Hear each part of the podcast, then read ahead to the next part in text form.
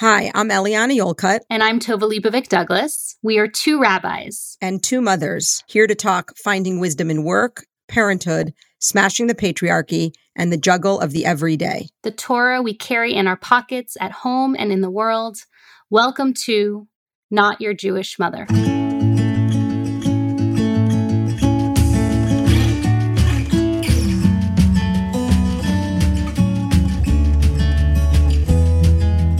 Welcome, welcome, not your Jewish mother listeners. We're so glad to be here with you today. I am Eliana Yolcut, and I'm coming to you from Washington, D.C. on a very, very rainy afternoon. Uh, I actually just got caught in the rain, Tova, before we started recording. Oh, no. Yeah, it was like kind of warm. So I was out to walk uh, with a friend, and I was like, oh, I don't need my fleece. I'm fine and we got caught in a downpour and I was oh, wow. soaking wet. I had no jacket or raincoat or umbrella for that matter.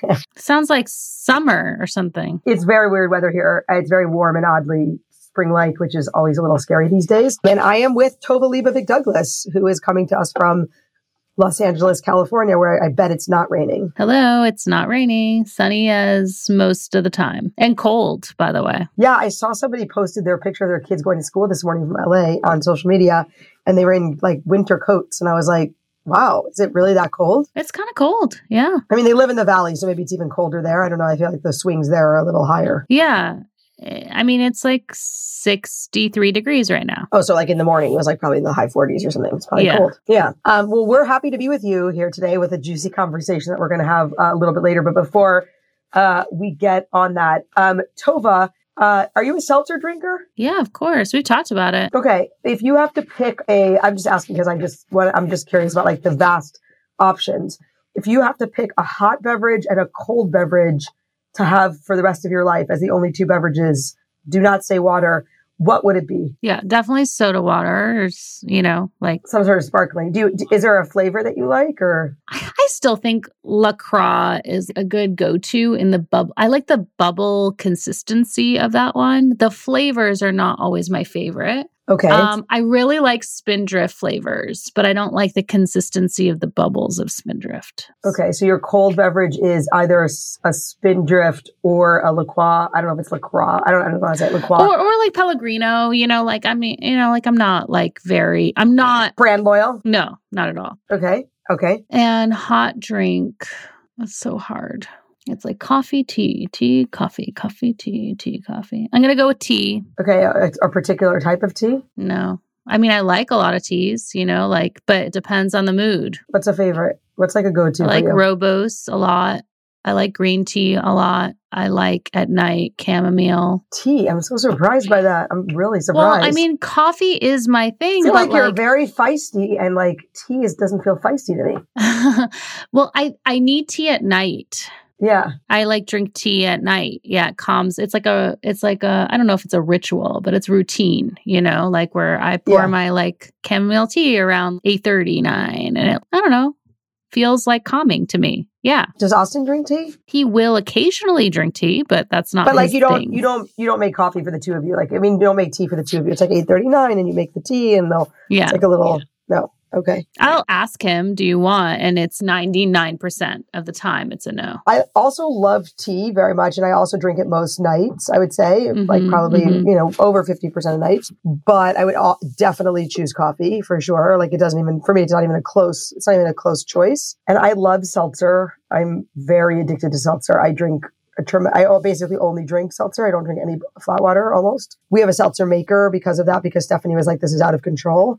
So I make seltzer at home, but I definitely have brand loyalty. At the synagogue, there's like a running joke about the rabbis and our seltzer addiction. Like our, our the, some of the administrative assistants buy us seltzer and they're like stocked in these mini fridges in different people's offices because we all are addicted to seltzer and we all have very strong feelings about the flavors and the brands and all of that. And so, yes, seltzer for sure. But I will say I have like a holdover from my time when I used to drink soda, which is that when I'm like feeling down, I love to get a fountain Coke Zero from the from the soda fountain, like at you know Wawa or 7-Eleven or whatever, over ice, mm-hmm. and it makes me feel so happy. I just love Coke Zero so much, and if it wasn't bad for me, I would drink it every day. But I don't. But I love it. And so it's like a hmm. treat. Mm. And I love to go to like get a fountain drink with ice in it. And I feel a lot of joy when I do that. So beverages are a thing. Have you and Adir discussed this in my family with Adir? Oh yeah. I mean, beverages. You guys really care about yes. beverages. Yeah, beverages are a very big part of our family. You,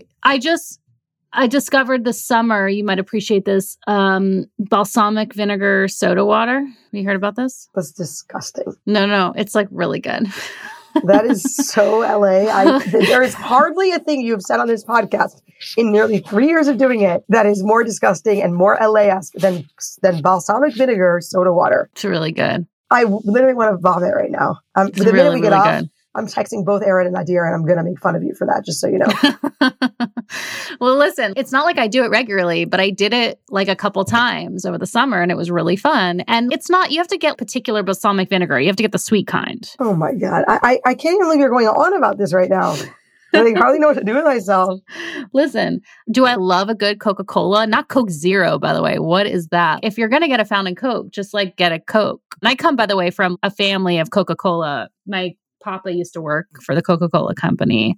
So we grew up with that kind of vibe. And like we would only have, like, we were known in my family for only having the bottles of Coca Cola, not the cans. Oh, got it. Okay. Yeah, it's a thing in my family. Yeah, well, there's a lot of opinions in my family too about that, about like which has more carbonation, bottles or cans. And yeah, well, I think the bottles are better, but I don't drink it because it's bad. It's really yeah, bad for you. It's really bad. So. Yeah. Yeah. I gave it up.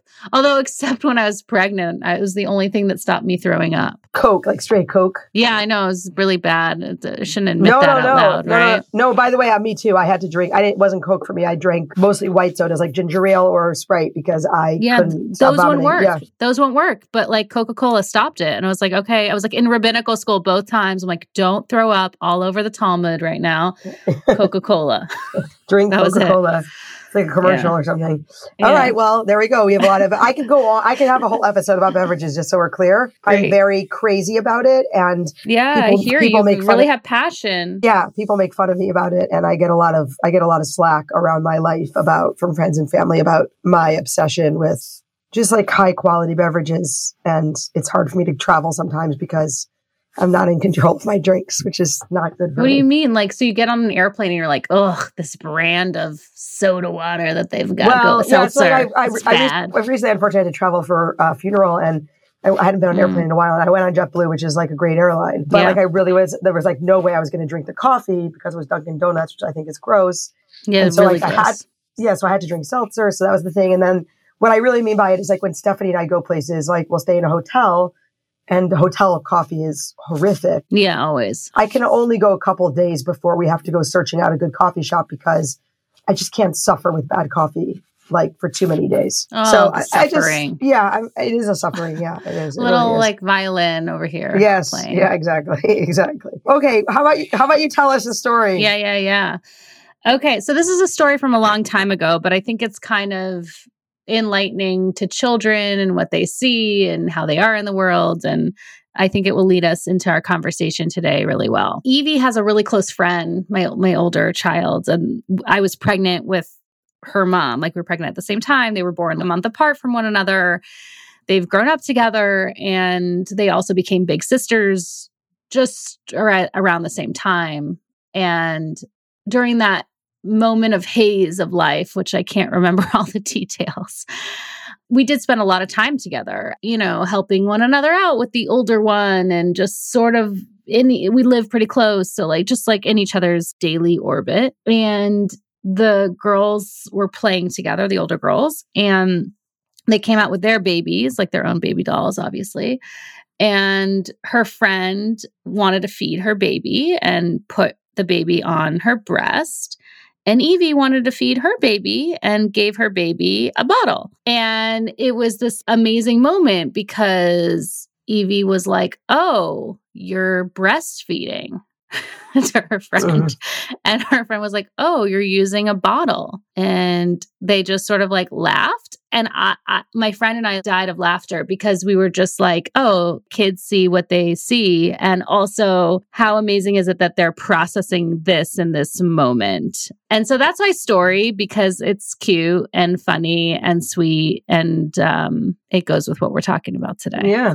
Yeah, I like it. Yeah. It's also just sweet. I know we don't comment on the story, but like it's just sweet that they it just sort of didn't it didn't like I don't know, it was just like a notice, a noticing as opposed to a totally, judging. totally. That's why I loved it. Yeah, it was totally a noticing and a giggle and and it was great. It was just a great moment. So I think about that a lot. And we're talking about, in case you can't guess already, we are talking about breastfeeding today, which is something that we've touched on, I think, over the years of doing this podcast, which is crazy to say years, Eliana, when I say that out Yeah. loud. Yeah. But we've touched on it. And today we're going to like really focus on it. There was an article that came out in the New York Times. This was, I think it was in the summer at some point. Is that right? It was June 27th, 2022 yeah. by Catherine Pearson. And basically, it was reporting that the American Academy of Pediatrics issued a new statement that was extending the period of time for which breastfeeding is recommended to two years or more. And then also acknowledged in that statement that there are obstacles that obviously stand in parents' way to. To make this work. There's a statement that says that, you know, Societal changes will help support this, such as paid leave, more support for breastfeeding in public, childcare facilities, workplace support by Dr. Joan Meek. And there's a lot more in the article. Highly recommend reading it. It will be in the show notes. So, in the article, it also reports that 4% of babies start out being breastfed and only 58% are breastfeeding at six months. 25% are breastfed exclusively. 35% of babies are still breastfed at a year. And there's not really more data beyond that. The article reports that doctors will be encouraged to have non judgmental conversations with families about breastfeeding and their goals, and to also make sure that this is a gender diverse uh, conversation. Things such as chest feeding should be said instead of breastfeeding. And it goes on and on and on. There's a lot more in the article. You can read it.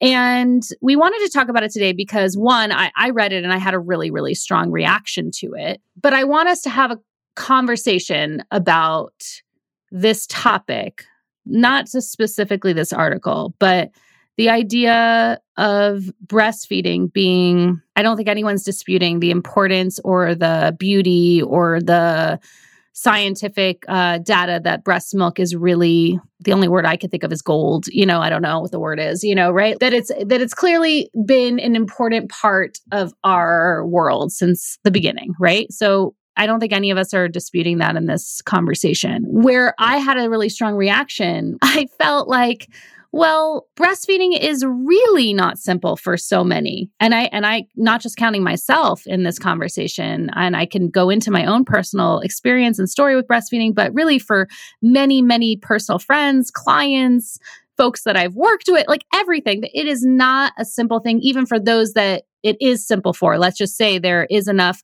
paid time off, there's enough support and there's enough breast milk and there's enough of a latch and all the things that need to happen in order for it to happen. Even with the setup being great, it is still a challenge for those that breastfeed. At, at least it might be a beautiful thing, but it's also a challenge. So I found them extending it, regardless of what the science says, to be uh, honestly, I thought of enslavement when I read it. I know that's a very strong statement, but that's what I, that's what I felt when I read it. And I think it's so interesting because there's so many things in the world that are really bad for you, right? Like we just talked about soda, right? I guess there's recommendations out, but it's but we promote soda in ways in our commercial capitalistic society in crazy ways. So I just found myself and by the way, I find myself apologizing to your mother, Eliana, as I'm talking out loud right now. I just she's want to a- let you know. she's definitely listening, and she definitely will not like your. Re- I mean that you're right. You don't I need to know. I'm you thinking don't need to about. I'm like, to her. I love her so much. I'm like, so sorry, but this is how I feel. Anyway, so so but listeners, my mom, my mom is a lactation a nurse and a lactation consultant. That's why Tova is. and she's the best. But like, my goodness, my goodness. Like my face is like, oh no, she's never gonna have me for Shabbat dinner again. Anyway. so anyway, but I just want to say I had a really strong reaction, and when I when I voice noted Eliana as we do, she was like, I had a completely different reaction. I'm like, okay, this is we're gonna this is gonna be a good podcast episode. So let's go. What what, what did you feel when you re- when you read it? And we can get into our own personal story, but like the article itself or this new recommendation, what do you think, feel, what what comes up for you? Where are you at with it? I just I think like what was what was what like really struck me now when you responded was like when you said the words regardless of the science. And mm-hmm, mm-hmm. to me it's like shocking that we would disregard the science. In other words, there are clear recommendations actually about soda and it is a capitalist society and the reason we're in the problem we're in with sugar is because people don't listen to the recommendations and the lobbies of sugar are very powerful. And similarly, a very big reason why we're in the circumstance we're in, in addition to all the things that you said, you know, workplace capacity to be able to breastfeed while you're at work and the like mounting issues around gender equity and all of those things, but is because the formula lobby is incredibly powerful too and readily available. And I did not find okay, let me let me let me tell my story. I, I exclusively breastfed my children um, it was a tremendous amount of work, as you noted. It is a lot of work. Whether and I had a success, what I would call a successful and relatively easy experience breastfeeding. It wasn't that there weren't bumps along the way, but in general, I did not have a difficult time breastfeeding, um, and it was a lot of work. There is, to be sure, the work falls on the breastfeeding parent um, whoever that person is, because we are obviously a double gen. We have a, you know, we have both are the same gender. And I understand all the things that you said. And the science to me is very, very clear. And I think it's an area of life that it's hard for me to kind of wrap my head around many people who talk in the way that you do about like sort of a strong reaction to the recommendation because of the stumbling blocks. To me, there are like stumbling blocks to all sorts of things, but as parents and achieving it, like including sugar, I think is actually a pretty good example. But I feel like this is an area where we do disregard science and say this is too hard or there are too many stumbling blocks and formula is fine. And it is fine. And obviously babies can be nourished by non-human milk to be sure, but the data is not it's not vague. There's no vagary in the data. It is very clear that breast milk is a better option for the health of the baby. And there's at least some data that it's good for mom and healing and all of that stuff too, while also recognizing what you said, which is that the burden falls on the person that's breastfeeding. Like it is a burden to do it in the sense that the time and energy and work that goes into making the breastfeeding experience possible or successful for people, it takes a lot. And as you said, it is not easy. It is a skill. And like any skill, it requires practice. My mom, the lactation consultant, often gives the metaphor of an instrument. It's like learning an instrument. The baby is learning and the mom is learning. And it requires a lot of extended effort. And to me, this extended effort is of value because of what the milk gives the baby in the long term health benefits that it provides. And that to, to, me, that is the like argument to be made, even with all of the challenges that it can present, given that we live in a society that essentially, and I don't disagree with you on this point, doesn't support breastfeeding. Like we live in a, in a culture that really doesn't support it. And so it puts women in a terrible position for this exact reason, for the intersection between what the science tells us and what society has constructed. And to me, the problem isn't the breastfeeding and the American Academy of Pediatrics recommending longer breastfeeding and the benefits that that allows for. The problem is we should be working on making society a better fit for that, not like bad on the American Academy of Pediatrics, I think like bad on American culture that we don't support women who breastfeed. And that to me, like, I don't have any problem with the American Academy of Pediatrics telling us, because that's what they're supposed to do. They're a scientific organization. The science supports this, just like the science supports vaccinations, for example, of children from these certain diseases. And we are supposed to vaccinate our kids. Like that, the data is clear on that. So, right. That, like, but then there's me, also the, but then there's the experience of the person, the human, right? There, there is the science, and maybe you're right. Yeah, I guess they're supposed to put out recommendations. I think they should put recommendations out for other things too. That's not whatever. That's a whole other thing. But you're right, for sure. Scientific data put out recommendations. That's what you're supposed to do. I agree with you on that. But what ends up happening is not it was just so funny to read the article. Oh, a doctor should talk to the breastfeeding parent in a non judgmental way. There's literally not one doctor that I talked to in my own experience of breastfeeding. And I went to basically all of them, and like a gazillion lactation consultants. There was not one of them that, at least my experience of it, did not feel quite shameful. Even because it's such a vulnerable time, right? Postpartum, that it is such a vulnerable moment in learning the skill, as you just said, right? And someone trying to just do it in the way that they can, devoting all the things, all the energy, all the extra funds to all the time. And then to feel like it's not working for whatever the reason is and there could be a billion reasons why right? It doesn't really matter but it but it's not and it's coming almost at a real cost to the human that's doing it which is my experience at least. It was. It came at a tremendous cost mental health wise which therefore made me not available as a parent to both my children. This happened specifically with my second. My first, it was a little bit of a different experience. But I have to say that that it's great that there's science that backs it, but then there's a lack of it, it's just it to me it feels it's it's like laughable. I honestly think it's laughable because you're right. We don't live in a society that supports it at all in any way shape or form and then you have the science it's like do it for 2 years and and for someone's what do you mean doing this for the last like 4 months has actually killed me 2 years are you crazy? That's actually my reaction. So I think there's a real miss on it because I think there's a lot of people like me, not everyone, but a lot of people like me. And and I had all the things, right? I had the the support in place, the extra funds in place to hire people that could come and help to like I had a lot of the things. So if someone doesn't have that, that that is like an untenable thing and then you're just going to feel like a shitty bad parent. I felt like a bad mom even for the year, I felt like a bad mom. I even feel like a bad mom admitting this on this podcast. That's how I feel right now. First of all, I don't, I mean, I just want to say I don't think you're a bad mom, but one is I think the article is different than the American. If you read the American Academy of Pediatric recommendation, it doesn't say any of the stuff that you just said about like non judgmental, blah, blah, blah. It just says, I'm sure, right? It's just like a report. Yeah. The article itself is, uh, that's different than the recommendation. I want to say a couple of things. One is I want to say long term breastfeeding, as somebody who did long term breastfeeding almost till two with my kids, all, both my twins and my little guy. I think I have to stop calling him that. He's like basically almost as big as I am.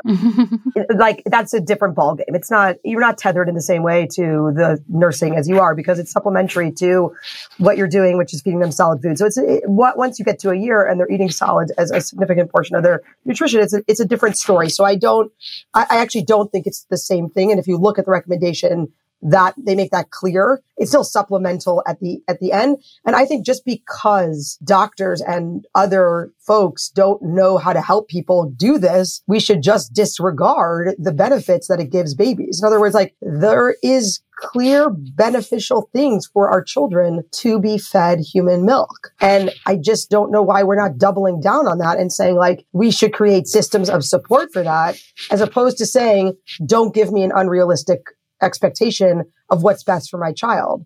Because we wouldn't, we don't say that about other things. Like if someone tells us what's best for your, I don't know, neuroatypical child or your divergent child in some way is X and it requires a lot of money, time and energy, whatever the X is, we would all, including me and you both, would go to the ends of the earth to make that happen because that is what is best for our child's mental and physical well-being. And I am saying to you that I think like it is clear that that is what is best. So what we should be doing is trying to create systems where physicians and nurses and partners and workplaces and all of the things that are failing us to allow us to do this in a way that is not, as you noted, that doesn't make people feel shameful, but allows them to succeed at this and give their families this benefit. I just like that is my goal in all of this. And I think you're right. I don't disagree with you that that's not happening.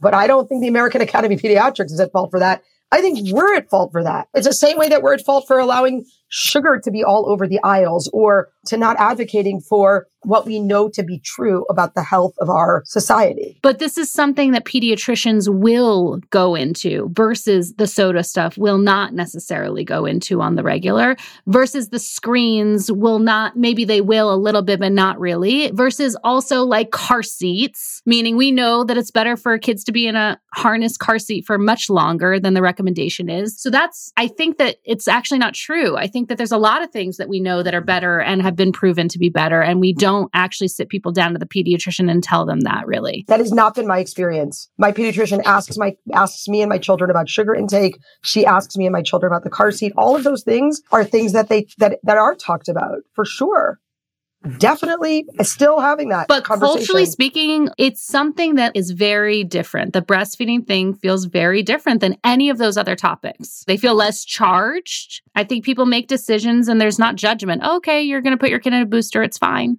Okay, your kid has soda, it's fine. Okay, your kid is on the iPad however many hours a day, it's just life oh, you're giving your kid formula at six months. Whoa. I have had the total opposite experience. You're still nursing your kid? Why are you still nursing him? No, why, why are you doing that? Why don't you just oh, give him a bottle? Why doesn't your baby take milk in a bottle? Eliana knows this. Eliana knows this, but people don't know this. I am all for creating systems to make breastfeeding as tenable as possible. Just to be very clear, I'm like, breastfeed wherever you want, please. How can I help support you in this moment to make it so that it works? I'm not against it. I just have a problem with us being in a society that's like, yeah, do it for two years and not consider the mental health ramifications that is placed on the breastfeeding parent. That is the problem maybe it's okay to say it's recommended to say it's hey try to do this as long as possible this is really challenging if your mental health is not working, then let's figure something else out. I think that that needs to be part of the conversation. Maybe not in the very early, I don't know, but like it needs to be part of it. Yeah. I mean, I, I just think like it's not that they're separate things, but like the mental health of mothers should be of a concern.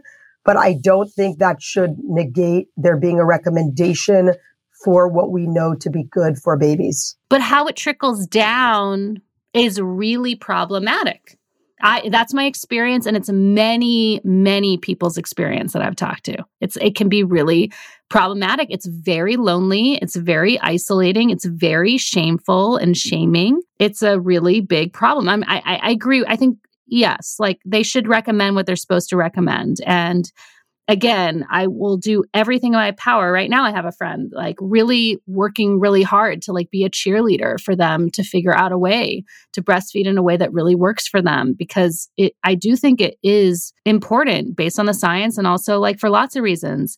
And also, I hold the other place, which is like, and also like take care of what you need to take care of in order to be a parent. And I think that's not part of the conversation. I don't think so. I just think it's a separate, to me, it's a separate conversation. Like mental health well being of mothers is a significant concern. Hard stop.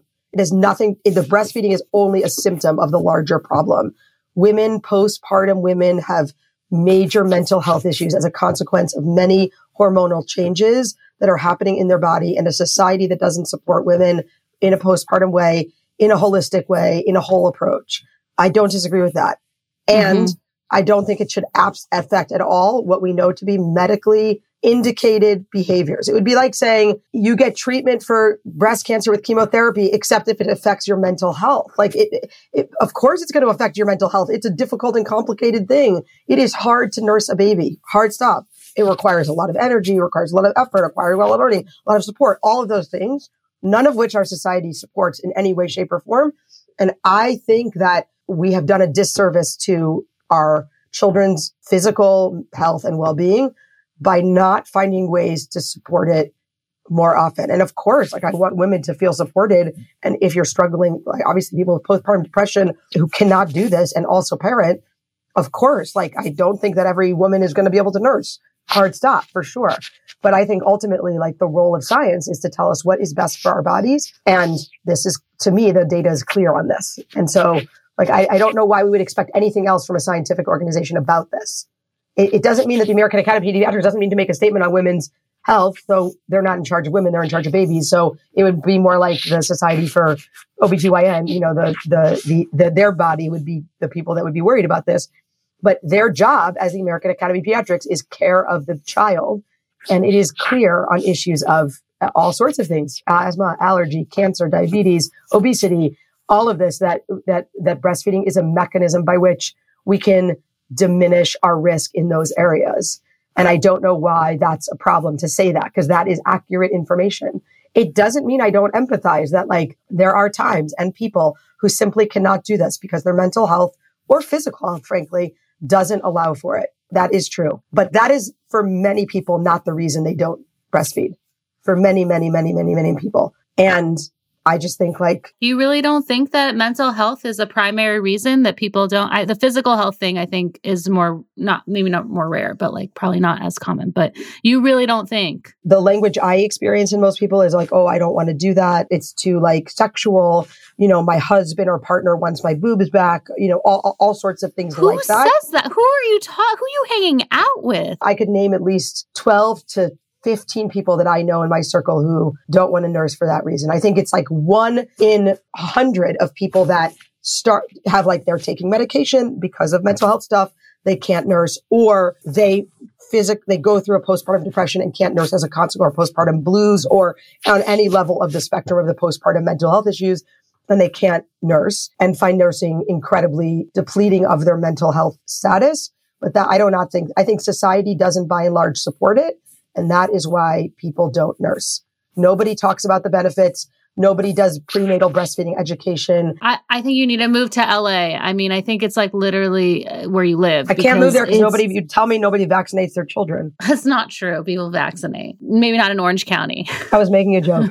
Maybe not in Orange County. No, no, in, no. Brentwood is the lowest rates of vaccination of any neighborhood in the country, I think, actually. For COVID vaccine or for everything? Everything. Whoa, that is shockingly shocking to me and scary. I, I don't want to say I, I, I haven't checked that data, so I shouldn't probably say it on here, but I, I I'm 90% sure that it was on the top of the list. Whoa, that is really scary to me if I'm being really honest. Wow. Cuz like everyone at least anecdotally in my world, everyone's vaccinated as far as I know. Um like all the schools that we go to are all required and camps, etc. And then also people for the most part are very very stressed out trying to f- either not stressed out because it works for them for various reasons or extremely stressed out trying to figure out how they can breastfeed for as for however long they can breastfeed. That is the people that I I know and the ones where it does not work and for me, like I was able to do it with Evie for eight months, and I was really proud of myself because it was really, really, really extremely challenging for me.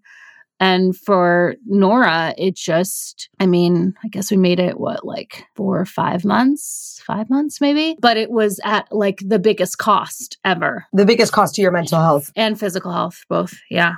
I, I, had tremendous issues. Chronic mastitis that resulted in abscesses, couldn't get rid of the infection. I went to, I, I'm telling you, I went to everywhere. And then mental health as well. And with Evie, it was really harder on my mental health as well, but physical health was okay. So I was able to sort of navigate mm-hmm. it, you know, and yeah. I had one yeah. and I had a supportive partner and supportive parents that came over. Like I just, there was a lot of support to make it happen. Yeah. But with having a toddler and a baby and physical, real physical challenges that were, I mean, I think of that time and I feel very lucky to be alive today. Yeah. I really do. And I just honestly, I just feel really sad that I wasn't able to do it for her. And I feel very, and I feel that. And I, and I know that the many women that I've talked to, because those are the w- ones that I've talked to, I'm sure there are others as well that are in similar situations, mental health or physical health. It is,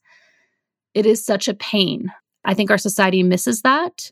And I think even when it works, if I'm being really honest, even if it did really work easily for me, I imagine for me, I still would, I would have done it because that's what I would have done. Because as you said, we're going to do what we can to make make everything work for our children, right? Yeah. Like that's just who you yes. and I are, right? Like we're just going to do what we can. So if even if it had worked for me, it would have been and felt, I imagine, still like a very constraining ask because if you're someone that also wants to build a big career, it is kind of really hard to do when you're breastfeeding. It just is. Yeah, there's some people that can multitask and do a lot at once. There are people, and I think you're one of them, Eliana. You're really good at it.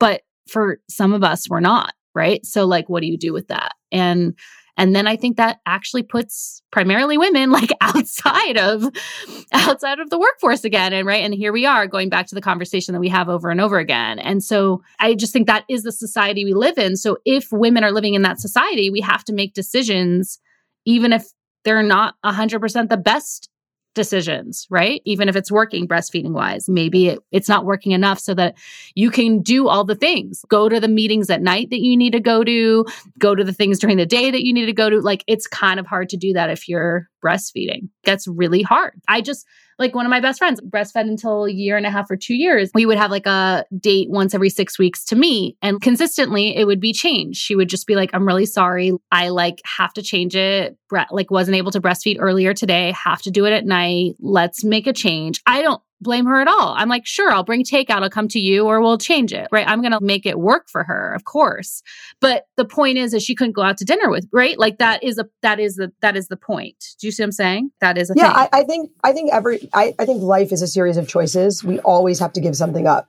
Like I, and on that part, like I think we just fundamentally disagree because I think it's worth giving up whatever career trajectory or taking a side route, which is what I did in order to do this. But I think for many, many people, you're right. That is not a choice they want to make. And that is okay. Everybody has that choice. But again, to me, that's a different question than what you're talking about in your own experience. In your own experience, you're talking about you were in severe, what sounds like severe mental health crisis. That is different. I don't think most people, the majority of women I know in my experience, are not in a severe mental health crisis. I think for people in a severe mental health crisis, it's a completely different conversation. Obviously, life is the most important thing, and someone staying alive and being able to care for the child is the number one most important thing. But for people who are not suffering from the mental health crisis, everything is a choice, to be sure. And it does mean, I think, a complex set of decision making around career when you believe that nursing is, and you are capable of doing it when you believe it is the most important thing. And I definitely sacrificed for a period of time when I was nursing both sets of kids or one set and then one singleton. I definitely, it was a juggle. I definitely had a lot of, it was a lot of work and my children did not take milk from a bottle. So I had the added, like literally not able to do anything, but I didn't feel the sense of like, woe is me. That was not my experience of it. My experience of it was, this is really hard. This is really exhausting and this is really worth it. That is what I felt in the end of it. I still feel that way. And I have about, I don't know, 36 months total of nursing under my belt. And it, the commitment felt worth it to me. And again, I just want to be clear.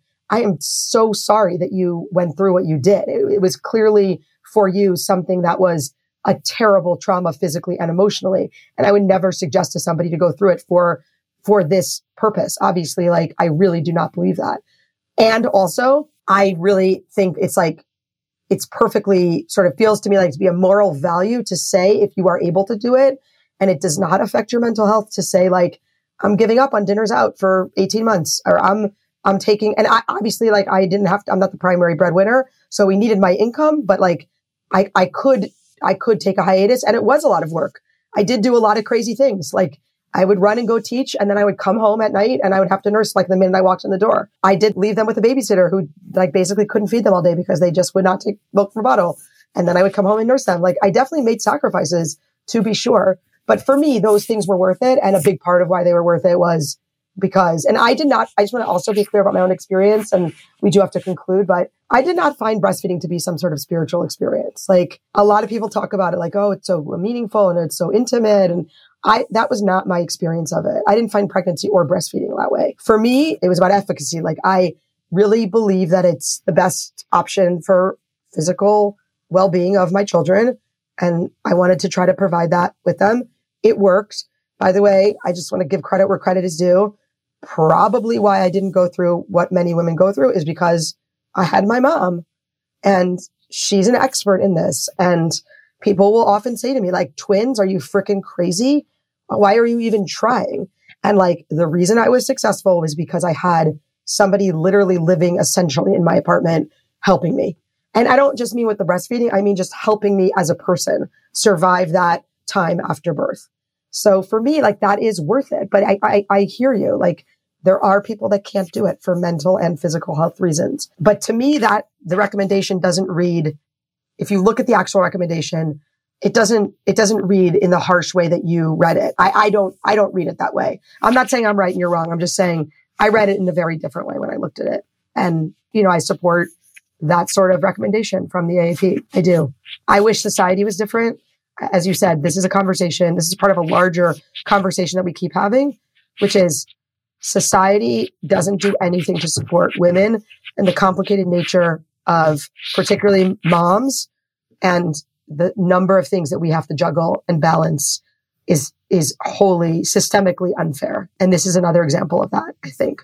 Yeah. I didn't even get into like the funny stories of literally pumping and driving to school and then being late to class and then getting docked for being late. I'm like, I literally just pumped and dro- drove, cleaned my pump, and made sure I didn't have chafing on my nipples and that I didn't get that oil on my shirt. And I'm five minutes late. I think I'm winning right now that I actually did it. Thanks for docking me, you know? Yeah. I mean, really, or like finding little corners at AJU to pump. And I mean, it was just a ridiculous situation. Yeah, I think we all have those stories. So maybe another time we'll we'll we'll do breastfeeding. We can make it more ridiculous breastfeeding stories. Yes, exactly. Yeah. Um, okay, I'm going to teach a very short bit of Torah because Great. I'm just sensitive yes. time. Um, when this podcast drops, we're going to be in the cycle Tova of the special like Sabbath readings that happen before between the holiday of Purim, what we sort of is festival celebrating the story of the Book of Esther and Passover. Um, and the one that's going to be on the heels of this podcast is called Shabbat Zachor or the Sabbath of Memory. And it's this very important day in the Jewish calendar where it's obligated to hear this passage from the Torah, which teaches that we shouldn't, we should always remember a group called Amalek and never forget and never forget them. And there's a lot of dispute about why, but the predominant view um, in the tradition is that Amalek was a group of people that went after the Israelites in the desert and their most vulnerable part of the journey and in their most vulnerable part of the population, the back of the camp, as it were, the people that are on the outside, on the outskirts of society, the people that need the community to support them. And that what the Torah is commanding when it says never forget is to remember that there are always going to be people who seek to harm the vulnerable and our job is to not forget it. I want to talk less about that and more about memory. In Jonathan Safran Foer's book, Everything is Illuminated, he writes Jews have six senses touch, taste, sight, smell, hearing, and memory. For Jews, memory is no less a primary than the prick of a pin or its silver glimmer or the taste of blood it pulls from the finger. The Jew is pricked by a pin and remembers other pins. It is only by tracing the pinprick back to other pinpricks when his mother tried to fix his sleeve while his arm was still in it, when his grandfather's fingers fell asleep from stroking his great grandfather's damp forehead, when Abraham tested the knife point to be sure Isaac would feel no pain, that the Jew is able to know. When a Jew encounters a pin, he asks, What does it remember like? This notion of memory, which sits in my mind in the heart of like what it means actually to live as a Jew in the world, is also supported by the data, as it were, the data being the number of times it appears in the Hebrew Bible, in the Tanakh. According to a book called Zachor or Jewish History and Jewish Memory by Yosef Chaim Yerushalmi, he says the root for memory appears 169 times in the Tanakh. And I think something that like really strikes me when I think about Judaism is our insistence on remembering things and not forgetting them. And that it is built into a commandment suggests to me that Judaism is trying to cultivate in us the spiritual discipline of memory as a guidepost for the way in which we want to live our lives. Because what you do when you remember is you make a choice about what to focus on in your life. So when we remember this Shabbat, this group of people that harmed the vulnerable, we are making a clear and present value choice. It's not just about the memory. It's about the memory of the action of the person that did the harmful thing in society. And in so doing, we instruct ourselves of the value to care for the vulnerable. And I love this about Judaism because I think it's like, it commands us to do these very simple human things. Love, remember, be joyful, all the things like these human emotions, these human actions that we do. And it says, take those and elevate them to something sacred. In this case, t- take the memory and make the world better, blot out people that try to harm the vulnerable and be a source of comfort for the vulnerable and a source of hope for them too. And in this way, memory becomes an actual mitzvah, a commandment, a spiritual technology that we can use to live out our values. Hmm. And that's wow. all I got. That's beautiful. Thank you. Thank you. All right, listeners, you know the drill. Please follow us at Not Your Jewish Mother Pod. please subscribe to our podcast on Apple, leave us a five star review. Really, really does help. Um, we are wishing you a couple of weeks filled with courage, hope, and love. Take good care.